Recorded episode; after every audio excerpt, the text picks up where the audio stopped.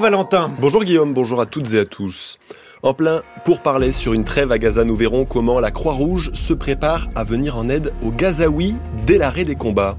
À la quasi-unanimité, les sénateurs ont validé l'entrée de l'IVG dans la Constitution, retour sur un scrutin décisif. Et puis les cheminots de la SNCF maintiennent la pression avant les JO. Ils menacent de faire grève s'ils n'ont pas gain de cause alors que leur groupe enregistre de bons résultats.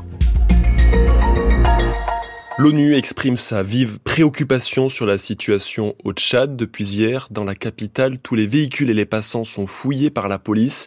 Des tirs d'armes automatiques ont également été entendus autour du QG d'un parti d'opposition. Le Parti socialiste sans frontières est accusé par le gouvernement tchadien d'avoir attaqué un peu plus tôt une agence des services de renseignement. Les autorités parlent de plusieurs morts sans donner plus de précision. La guerre à Gaza vient de dépasser les 30 000 morts. C'est le décompte donné par le ministère de la Santé du Hamas, presque cinq mois après le début des bombardements dans l'enclave. Les États-Unis, le Qatar et l'Égypte s'activent toujours en ce moment sur un possible cessez-le-feu. Les discussions portent sur une trêve d'une quarantaine de jours en échange de la libération d'une partie des otages israéliens. Pour les ONG, ce serait une période cruciale pour permettre l'entrée massive d'aide humanitaire, une opération en pleine préparation au comité international de la Croix-Rouge, Christian Chesneau. Les négociations pour obtenir la libération des 130 otages israéliens, dont trois Français, s'intensifient. Elles semblent entrer dans une phase décisive, avec une date en ligne de mire pour les médiateurs, le début du mois de jeûne de Ramadan qui commence vers le 10 mars. Le comité international de la Croix-Rouge, le CICR, qui a mis en place la logistique de la libération d'une centaine d'otages en novembre dernier, organise déjà les préparatifs au cas où, explique Martin Schupp, son directeur des opérations. On ne fait pas partie des discussions ou des négociations qui, sont peut-être en cours. Euh, mais on se tient prêt justement à soutenir les parties au conflit et les médiateurs dans la mise en œuvre si un accord est trouvé.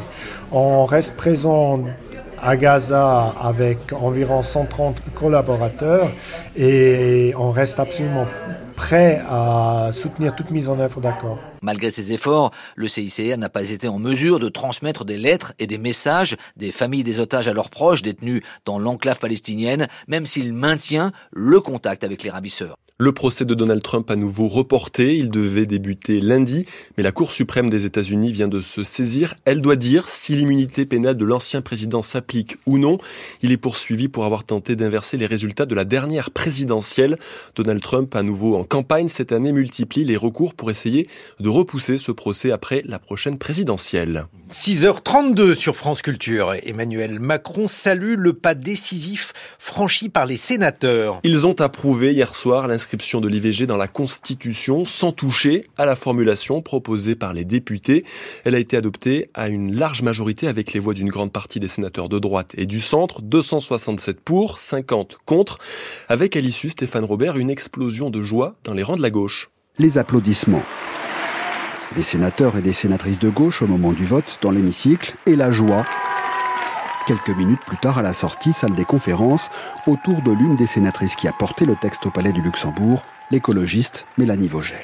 C'est un peu difficile de décrire. Euh, je sais pas, c'est beaucoup de choses. C'est de la fierté, c'est de l'émotion, c'est du bonheur, c'est de la joie, c'est plein de choses. La gauche, à l'image de Mélanie Vogel, voit dans le vote intervenu hier soir un moment historique. On a envoyé un message extrêmement clair à tous les anti-IVG.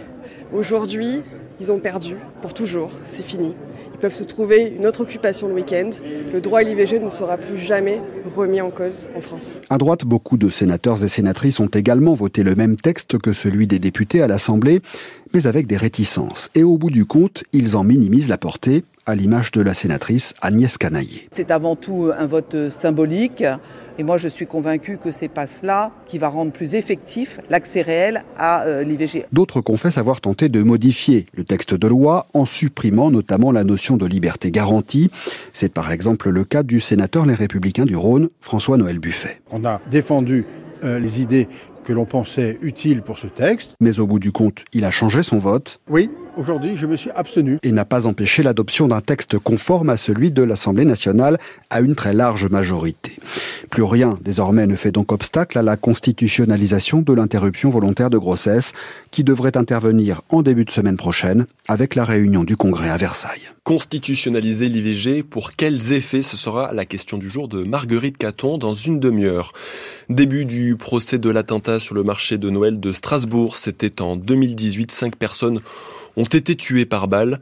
Aujourd'hui, quatre euh, hommes comparaissent devant la cour d'assises spéciale de Paris. Ils sont jugés pour complicité ou association de malfaiteurs terroristes. L'assaillant, shérif Shekat, a lui été abattu par la police. Il n'est pas présent, il a été abattu deux jours après son attaque. Le procès doit durer jusqu'au 5 avril. Malgré les grèves et un climat social dégradé, la SNCF finit l'année 2023 dans le vert. Elle a généré 1 milliard 300 millions d'euros de bénéfices, l'un des meilleurs depuis sa création, grâce notamment à l'augmentation des ventes de billets, plus 4% pour les TGV.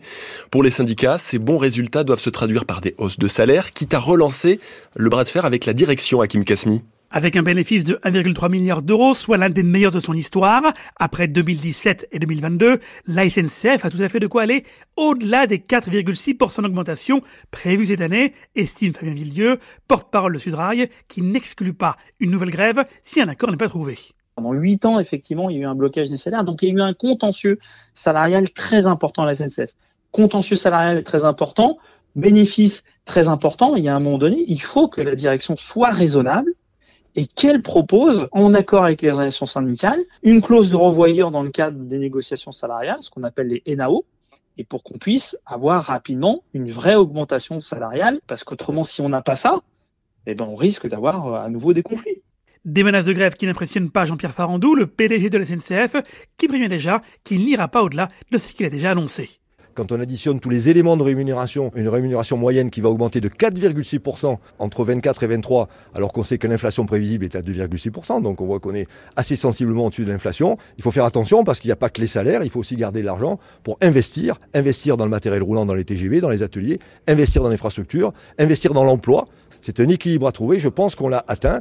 Et deuxièmement, une approche équilibrée entre certes les salaires d'un côté, mais aussi l'investissement. Pour les Français, ce qui compte, c'est l'investissement. S'ils veulent disposer d'un bon système ferroviaire, il faut que la SNCF soit capable d'investir dans le matériel roulant comme dans l'infrastructure. Des investissements qui devraient atteindre cette année les 11 milliards d'euros et qui doivent permettre à la SNCF d'améliorer ses infrastructures, mais aussi d'acheter de nouvelles rames de TGV afin de répondre à la forte demande. Par ailleurs, la SNCF a annoncé hier une nouvelle augmentation de ses tarifs, plus 2,6% cette année pour les billets TGV inouïs.